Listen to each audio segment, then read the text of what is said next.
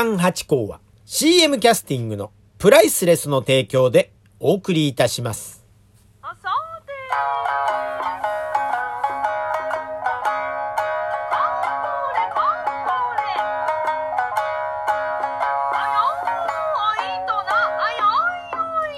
どうも松野屋八甲でございます。明かりをつけましょうというところで3月3日桃の節句でございますよ。ひな祭りいいですね。春が来たというような感じがいたします。だってね、散歩しててもね、ちらほらと桜がもう咲いてるところありますよね。非常に気持ちがいいというね、ちょこっと前までは梅でしたがね、梅はだいぶ終わり始めてますからね、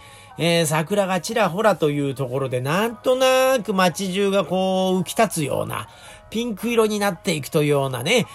気がしてですね、非常に散歩してても気持ちが良くて楽しいですね。まあお店屋さん入って、まあ例えばコンビニ入ってもね、まああられも売ってますし、まあ桜餅とかね、あとはなんかプリンとかそういうのでもなんとなくこうピンクなものがポンポンと入ってきて春だなというようなね、気持ちですよ。本当に楽しい、いい季節です。ただただ花粉症だけが悩ましいというところでございましょうか。いやー本当にでもね、散歩一つとっても気持ちいい季節ってのは最高ですね。もうちょっとするとまた今度暑くなった嫌だなって言うんでしょうけど、今はね、この季節が何より楽しいなと思ったりなんかするんですがね、今日も3月3日、桃の日ということですが、耳の日でもあるそうなんですね。耳、ね、33で耳なんだそうですよ。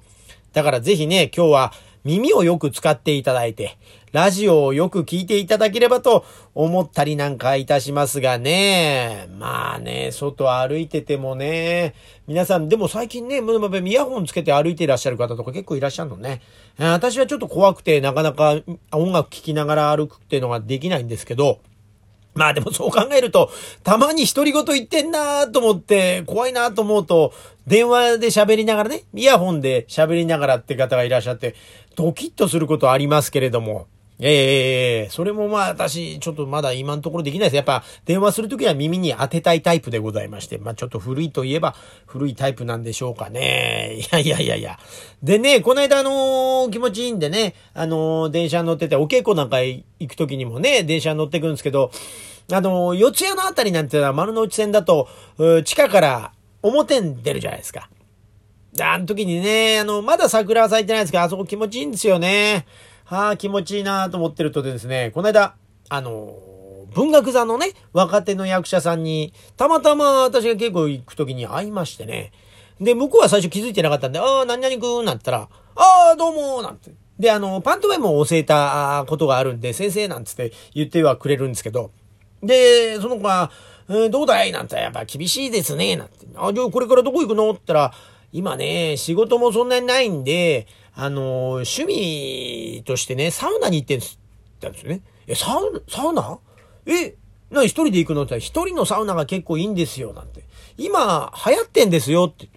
そうなのって、ちょっと調べたらですね、1月の26日にサウナブロスという専門雑誌というかが出てんですね。創刊されてんですね。テレビブロスとかそういうの大きい会社が出してんですよ。だからそれぐらい今、意外にブーム、密かなブームというにはもうね、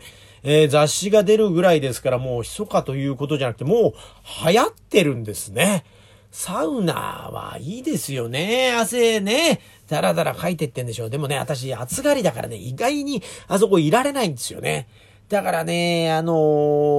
ウナに改めて行こうっていうのは今までその気持ちがなかったんですけどね。いいんだそうですよ、やっぱりね。なんか、銭湯よりいいのって言ったら、いいですね、今、カラッとして、これね、さっと出れていいんですよって、よくよく温まれますしね、なんて。そうなのか、と思ってね。私もよく銭湯は行くんですよ。ね、銭湯は行くんですけど、銭湯にも、サウナがついてるとかあるじゃないですか。でもあれ、ちょっと、別料金でサウナ料金とか払うようになってるから、そこまでして、いいかなと思って、いつも湯船だけで、銭湯楽しんでんですけど、そう言われてみると、今度サウナも行ってみようかなと思ってね。いいんだそうです。冷たい水とこうね、熱いところと行ったり来たりするというね、なんか鍛えてるような、修行のような心持ちですかね。あれ中で入ってると、ミストのサウナって昔入ったことあるんですけど、あれ鼻で息するともう終わりね、鼻がキーンとなっちゃうというね。あとロッカーの鍵なんかが急に熱くなっちゃってね、あちいなんていう思い出があったりなんかいたしますが、そういうところ今改善されてんですかね。どうなんだろう、そのサウナファンの方ってのがどんな感じで入ってらっしゃるんですけど、最新のサウナって何なんだろうとかちょっと楽しみになったりしながら、あれで私本当に修行みたいでね、あれ意外に出るタイミングが難しいんですよね。入ったはいいけど、なんか5分とか10分とかなんか決まりがあるんですかね。なんか水ね、乾いちゃってもいけないんで水も飲まなきゃいけないしってんでいろいろあるんでしょうけど、中でテレビね、ワイドショーなんかやってるといつ出ていいかわかんないから、野球とかだとね、このイニング終わったら出ようとかね、そういうなんか自分の中で決まりつけなきゃ、あれなんか出るに出られない、負けた感じがするんですよね。自分に。あれなんか自分との戦いになるような、やっぱり修行なんでしょうね。でね、だから何人かいると、あの人が出たらとかね、思っちゃったり、マラソンと同じですね。あいつの後をなんとかついてて、あいつだけは抜こうとかっていうんで、こう頑張ったりなんかしますもんね。それと同じで、と思うと向こうも同じことを思ってますから、なかなか出なくて辛いっていう思い出があったりとかね。あとちっちゃい頃、思い出といえばですね、一番初めに入ったとかそんなレベルなんですけど、35年ぐらい前でしょうかね。家族で、雪国に、行ったんですね。で、まあ、ホテルだったんですけど、旅館じゃなくてね。今割合旅館に泊まることのが多いんです。なんかやっぱり畳が良くてね、私、布団で寝るのが好きなんで、旅館に行くようになってんですけど、ね、その頃はなんか、ね、家族と一緒だったんで、ホテルに行きましてね、ホテルの、大浴場に行くと、サウナがあって初めて入ったんですよね。多分、その頃が初めてだと思うんですよ。10歳ぐらいですからね。でね、入って衝撃だったのがですね、まあ広いサウナだったんですけど、入った途端、そのドアの際ですよ。際っても床じゃないですけどね、一個上がったところに大の字になってる先輩、まあ大先輩ですね。人生の先輩ね。老人と言っちゃなんでございますけど、先輩がいらっしゃってですね、大の字でもう手拭いとかタオルも一糸まとわぬ姿でこう寝ていたという思い出があって、うわー、これ死んでんじゃないかなと思ったんですけど、で股間のところがもう丸出しになってまして、なんかつきすぎた餅みたいなね、なんか洋風に言うとラクレットチーズみたいなとろっとこうしたものがこうあってですね、うわー、すごいもの見ちゃったなという、そんな思い出がちっちゃい頃のサウナにありますね。で、その方が起きてはっと思ったのが、なんか知ってる顔でね、なんかテレビとかで見たような芸人さんでしたね。だから営業で多分来て、で、お休み前にサウナだったんだと思うんですけどね。偉いもんですね。やっぱり堂々としたもんでございましたよ。